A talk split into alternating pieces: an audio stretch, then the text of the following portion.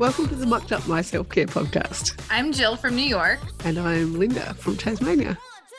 We are two moms from opposite sides of the world who are living, demonstrating, and helping moms across the world build their self care asset bank. Ready to dive in? Messy, interrupted, imperfect, and most of all, mucked up. Let's get going. Good morning, good evening. Good evening, good morning, all the in betweens. You're just starting my Monday, I'm ending mine. it's so strange. I know. Anyway. uh, let's start as we always do highs, lows. Let's Do it. oh, let's see. Muck low. Coming off of a good weekend, I think. It was a little bit of a, a lazy one because we had some rain, but then we got to have a big fun day yesterday on Sunday to celebrate a friend's birthday. And I think that was our high for the weekend was this this fun birthday party that we got to go to. Pirate themed. They had a whole treasure hunt. It was adorable and lots and lots of fun. but a long day, which is the low, I think, because once again, whenever we have plans, we tend to wake up at 2:30 in the morning and then uh, take like a 2-hour nap before we have to go anyway. and then no nap the rest of the day. So, it was a long day yesterday with this party and then uh, no nap and then a crash when we got home and ah, then makes bedtime even Mm. later. Yeah, it sounds like you're transitioning into the no nap zone. Luckily, Oh. school still does naps for his class, and that will Yeah. continue. If I only have to do weekends with no naps, I will take it because then he's still got five days worth of naps. One thing that somebody said to me, sort of too late, or in, not too late with the little two littles that I've got now, but something that someone mentioned was when you drop the nap, still try to have quiet time or Mm. that sort of thing in the middle of the day, because especially I I don't want to be too gender stereotypical, but boys can go, go, go, go, go, go, go, go, go. And then that crash is huge, or they crash just a little bit too early, or they're just, yeah, or they forget to eat, or all sorts of things happen. And so making sure you're still having that quiet diet time, whether with with some books or just laying mm-hmm. and looking at clouds or something really That's relaxing. That's good tips. Yeah. That's a very good tip. yeah, preferably not in front of the TV because that's Yeah, a different sort yeah. of routine. And we find that sometimes with Quinn, if he sits down to watch something, especially around the 2 p.m. mark, he will easily fall asleep as well. Mm. So a book is a little bit more engaging, but still quiet enough to keep him going. So we are in no nap zone. If he has a nap these days, even if it's at, at 10 a.m., he will then be up till nine or 10 at night. Wow. So we are already there. and in some ways, we've pushed it because it- you ha- I, have pushed it in a way because I know that he will get really angry, angry, angry uh, after he has had a nap. And then also angry, angry, angry because he hasn't had enough sleep that night. Mhm. And so it is, he does actually get more sleep by not having a sleep. Yeah. So Yeah. he can go go down at seven, like he did tonight, compared to 10 p.m. and a half hour nap in the day. So there's a two and a half hour thing there where it's Yeah. Sometimes doesn't those up. sleep windows are Mhm. very specific to the child instead of the typical routine. Yeah. and it, it works for our family to have the little ones asleep earlier than the, the big ones as well. So if he's adding his energy into the nighttime routine, it becomes very chaotic very quickly. oh, yeah. So it's actually more beneficial for us as a family to have him not nap than nap because a late night for our family with three children or four sometimes, it just becomes this crazy, crazy. We get no time for ourselves, and yeah, it doesn't work too well. anyway, yes, sorry, barging. Oh, all Yep. good. Well, tell us a little bit about your highs and lows for this mucked up self care episode today. Mm, So I think the high would have to be I redid the chore chart. The main like the two main jobs that the older kids have for their day. I redid that a few weeks ago and it seems to be going well so far. And they have some jobs on there which are going to push their comfort zone a little bit, like feeding the dog and picking up dog poo and lots of other like walking the dog and things like that. So it's pushing them a little bit more.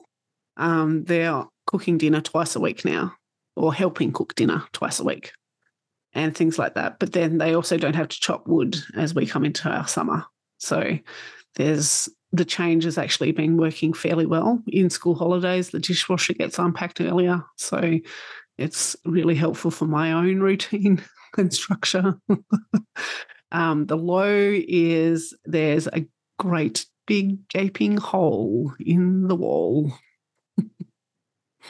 Quinn pushed Alex, and I don't know if it's a bum print or a foot or something, but it's a big hole in the wall. they were jumping on the bed. Oh my gosh. Like, how does that little tiny boy have so much power behind him to push? Oh, so much. They were both, I didn't see it happen. It could have been a mutual effort. Mhm.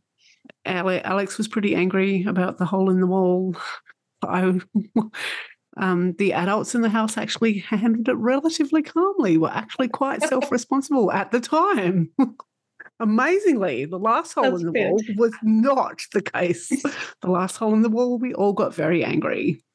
All got very angry. and anger's such a funny emotion as well because I think ah, so often we are told not to get angry. Anger doesn't eh, lead to many good results, especially from parents. Anger from kids usually means the parents are getting angry as well Mhm. and we we really shouldn't i say shouldn't but you know anger can trigger a lot of emotion for a lot of people instead of Oh, yeah. it being something that needs to actually come out especially in a physical way.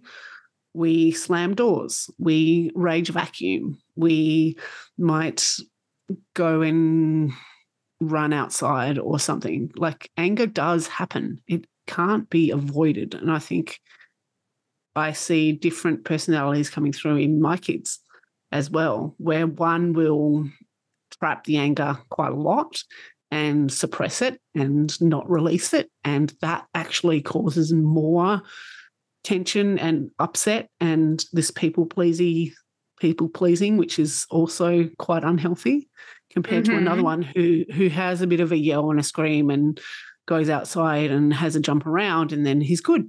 He's like it's gone. It's done. So but at the same time when he gets upset or yells or gets really angry the immediate reaction at times from adults is be like, well, calm down. And like we're actually matching his anger with anger. What's your experience with anger and that sort of thing? Uh, I see it a lot in my husband when he gets frustrated when Declan puts up a fit. And you can see now the matching of the two. And it's, I know I do it, but it's, it's more eye opening when you see the other parent reacting that way. And then you become more conscious about it for yourself. And I've tried to do what they, what the gentle parenting thing is, I guess, is what you could call it, with letting them get the emotion out.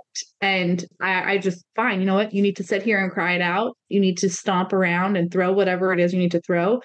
Do it over here. So you're not breaking my things. You're safe, or I'm safe, and you're not hitting me. get it out. You let me know when you're done. I, I'm I'm here. And I've seen a huge shift in the how quickly it ends. Whereas my I don't teach my husband how to do that because I want him to figure that out on his own because that's what I've done. So, and I don't need him resenting me for telling him how to parent, but I can see then how much longer it takes for him to come down because he's not getting his way or he's upset with what my husband is saying. And it's a different, totally different based off the parenting too, and who's in charge of those emotions with him and helping him process that. So, Mm. Mhm. But how have you found it difficult not to step in sometimes in those situations? Because because for me, especially, I think I had a a mum who still does, and very much in my childhood kept the peace a lot of the time. She was the peacemaker. She liked there to be minimal tension. If we did get uh, in a conflict, it would be diffused quite quickly. So we probably couldn't let out enough anger or frustration or a lot of different emotions, just era, time. She was def- just definitely doing the best that she knew how. And so, because she was such a peacemaker, sometimes the peacemaker that I have been demonstrated or I've seen, I want to step in and mm-hmm. take and make peace if Yep. If mm. the boys are getting angry at each other or if they're in a in a disagreement. And actually sometimes by stepping in and then I try to make peace, I can't make peace. And then I end up escalating really quickly.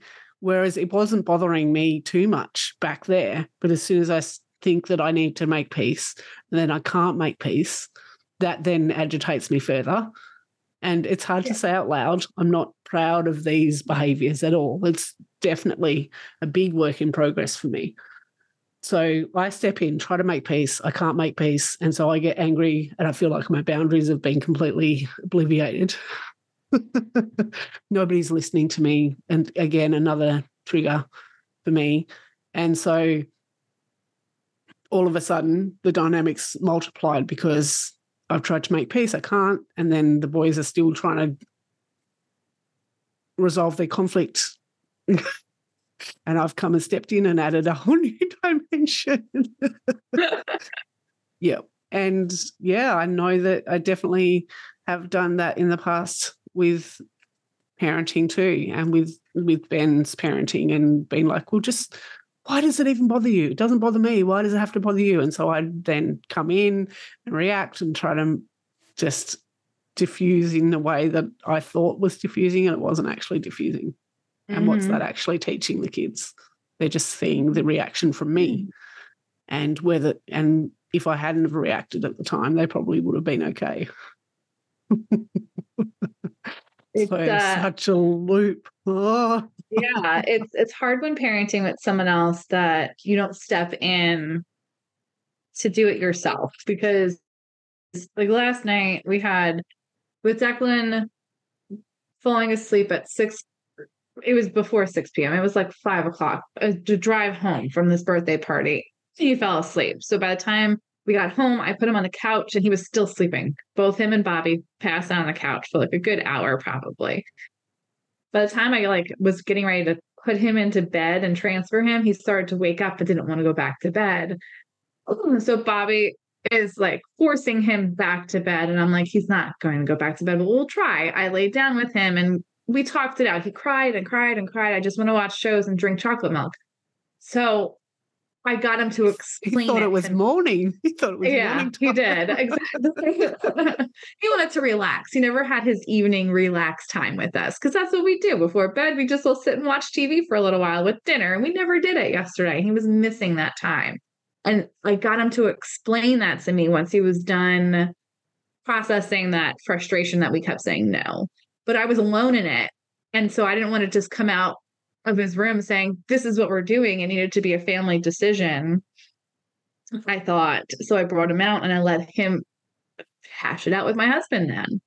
And I I did my best to stop myself from explaining for Declan and just doing it myself and just resolving the issue then. And I spent another half hour of just quiet and him whining because he couldn't figure out how to tell dad what he wanted again.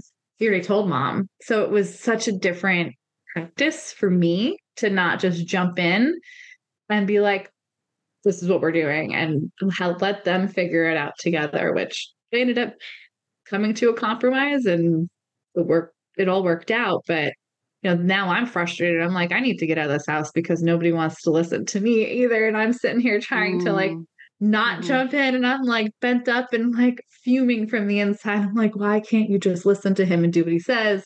Or why yeah. can't you just listen to him and give him what he wants? Just or just let him get it out. just stop the words. Stop talking. Just let him be. Is is there anything you do in those moments to help um calm isn't the right word to help yourself from to minimize the need to jump in is probably the best way I can describe it. Is there anything you do in those moments to be like, I've just got to step back?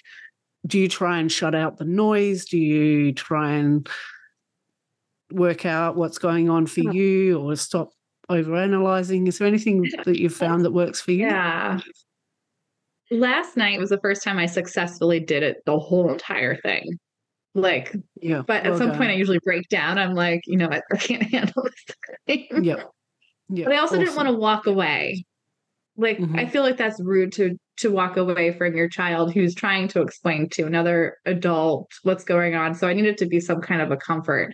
So I still I just sat there and held him as he was trying to process everything. We we sat as a three, like a couple as a, a family ball of humans it felt like on the couch just all huddled together. And i just sat in that space. And that's what i focused on was like we're all touching. We're all in like this it, I, luckily it didn't make me touched out but it was a lot of touching. I think that was probably where my focus was. like, I am suffocated by people being on top of me right now. All the touching, and then the cat comes in.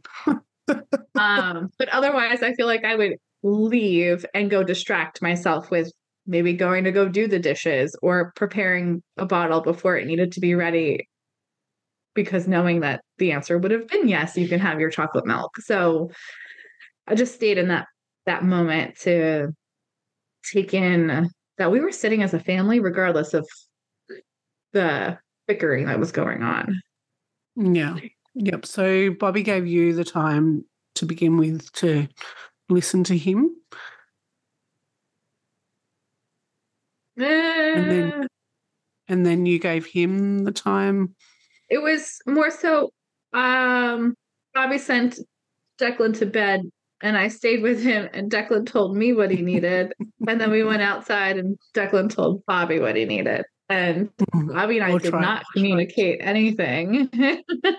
yeah. I just yeah. I already yeah, I was just like, you know what, Declan, you need to tell daddy what you want and mm.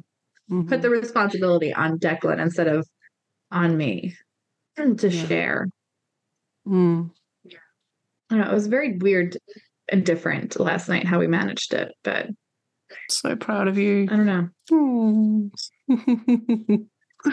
but yeah. So let's talk about that difference though, because in the past, the different version of ourselves may not have handled it with such wisdom. mm. Especially postpartum, when you do have that yeah post postpartum rage. Okay. And take yeah. it out on the uh, on the vacuum cleaner or the smash a plate or two. That was um, month three with my anger. Yeah. mm-hmm. I know we've touched on it around the outsides and the surface level, but do you want to explain a little bit about your postpartum rage and then I'll talk to it as well? Ooh, yeah. I, I really think the postpartum rage, I think, is definitely due to hormones and not knowing how to let out anger in a healthy way, for sure. Because I was one of those people that let out the anger through punching or slamming or like this outward expression of force behind the anger. Um and it it really came down to physical physical Yeah. release. Yeah. and I think it does come down to being left to do things on my own, whether or not it is honestly true. That that self thought that one, it's just easier to do it myself, better to do it myself, or everyone has left me to do it myself. That once you've reached the point where I can't do it myself and you realize that there's no one else to help you do it, it's that's my my top blown off then. And that comes in an instant when your hormones are that whacked, it feels like. And there was nowhere else for me to release it but out through physical at the moment that I knew how to do it because I wasn't aware of what was going on and why. Um, I think understanding the why it was getting to be like that because of the hormone shift helped me figure out different ways to release the anger or not be frustrated by it. Or communicate better and you know not letting my husband come up behind me and touch me after i'd just had a really crappy day of breastfeeding the whole day where he was tugging on everything and moving around so much because even just holding an infant while they're learning to move and them not sitting still gets you so touched out and i think the Mhm. biggest one was touch out to bring that anger out because you know middle of doing the dishes and someone has to come over and touch you and stop you from doing what you were doing the interruption of what you're doing with both thought and touch was an instant stimulant for this i can't do this anymore i'm done um, which then brought on more rage cleaning of dishes and all the fun stuff. So, yeah, that's my side of it. Yeah, it's really interesting, isn't it? Because uh, you're being touched out and being overwhelmed by that physical sensation of touch, if you like, at the same time having this very physical defense or release or a way of coping, which was doing dishes or um, you know, like that's also quite a physical with your hands, tangible thing that you could you could do in those moments to help. So you were trying to match this physical with physical in a different way that didn't include anybody else. So yeah, it's really interesting, isn't it? Yeah, to think about. Um, a lot of my yeah, that's a good. yeah, yeah. A lot of my postpartum rage has been to do with words and my own internal talk, or perhaps the tone in the way someone has talked to me has been completely misinterpreted. And a lot of the rage that I experienced was also probably definitely hormonal. But also, I, if I look back in hindsight with the wisdom now, a lot of the rage that I experienced was would have been after 9 p.m. at night. So after 9 p.m., it's like all of a sudden people are asleep and all of a sudden the house is quiet and it gets louder. I have to get louder and my talk isn't subdued with all of the other happenings in the house and the other demands of me. So once I finally got to some quiet time, it's like the volume would be turned up and everything else would explode. And I, all of a sudden, I feel like an avalanche of all of this stuff that I've been probably suppressing through the day or critically talking about myself through the day about, or for weeks even, would avalanche me at once and I just erupt very quickly. and again, outwardly expressed through slamming doors or yelling or really getting very angry in those moments as well. And again, these these are hard conversations to have. This is not something we're proud of to say out loud on air on a podcast Oh, yeah. because people will take their own Right. interpretations of what we've said and their own experiences and filters and everything else like that. So it, it's hard to say out loud. It's hard to admit those experiences um, of moments that we have definitely had those that rage. Yeah it's it's very vulnerable to say out loud your humanness but Yeah. um do you find yourself still feeling loud at bedtime Yes. now Every time, every time. Yep. And I can link it again back to my childhood. So my mother had the experience, unfortunately, of losing my brother while pregnant with me to SIDS. So bedtime and sleep time was always quite anxious. And I know if I'm in a funk or stuck in a muck, if you like, bedtime becomes very stressful, very loud, very easily snap at you don't need another cup of water. You've already brushed your teeth. You've already had a snack. You like coming out 10 times in a row is likely to set me off at times if I'm not careful. Yep. I know that. Not Mm. fun. oh, i don't imagine yep. Yeah. Yeah. These are definitely hard uh, conversations. But the reality of it is is that it's going it does I mean, it will happen, it can happen and to be gentle on yourself. And I don't think we were. No, definitely not.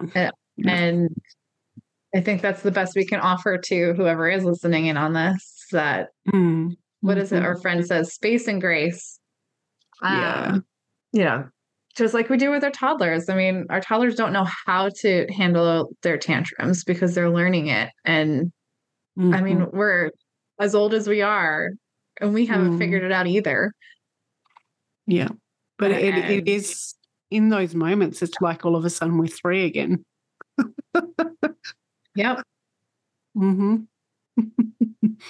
Yeah. Yeah. hmm I think the thing that's helped me the most with that part and like how learning how to process these tantrums is that remembering that I was born at the same time that my son was born as a mom. And Linda, each time you have a child, you have been reborn also because this is now the first day that you are you since this child has come into this world. So I learned at the same time my child was learning how to deal with my emotions in a completely Yeah. brand new way. That's right. Exactly. And Mhm. that's the mind blowing part about it is that I that's why I need to give myself the space and the grace to do it because even though I might have known how to process a tantrum before a child, I have no idea how to do that after having a child because I am a completely different person now. Yep. Completely. Yeah. I think that's a great point to end on. and I think we need to come back and revisit some of these stories and beliefs and this topic because it's it needs to be said out loud. It does. I think this is super helpful to anybody listening in, and I hope it does. And we'd love to know if this has definitely made an impact on you or helped you in processing your own rage or figuring out your own tantrums. But Mhm. it's one way we're trying to unstuck our muck today. Exactly. Yep. Well, until next week. We hope you can unstuck that muck. Bye for now. Bye.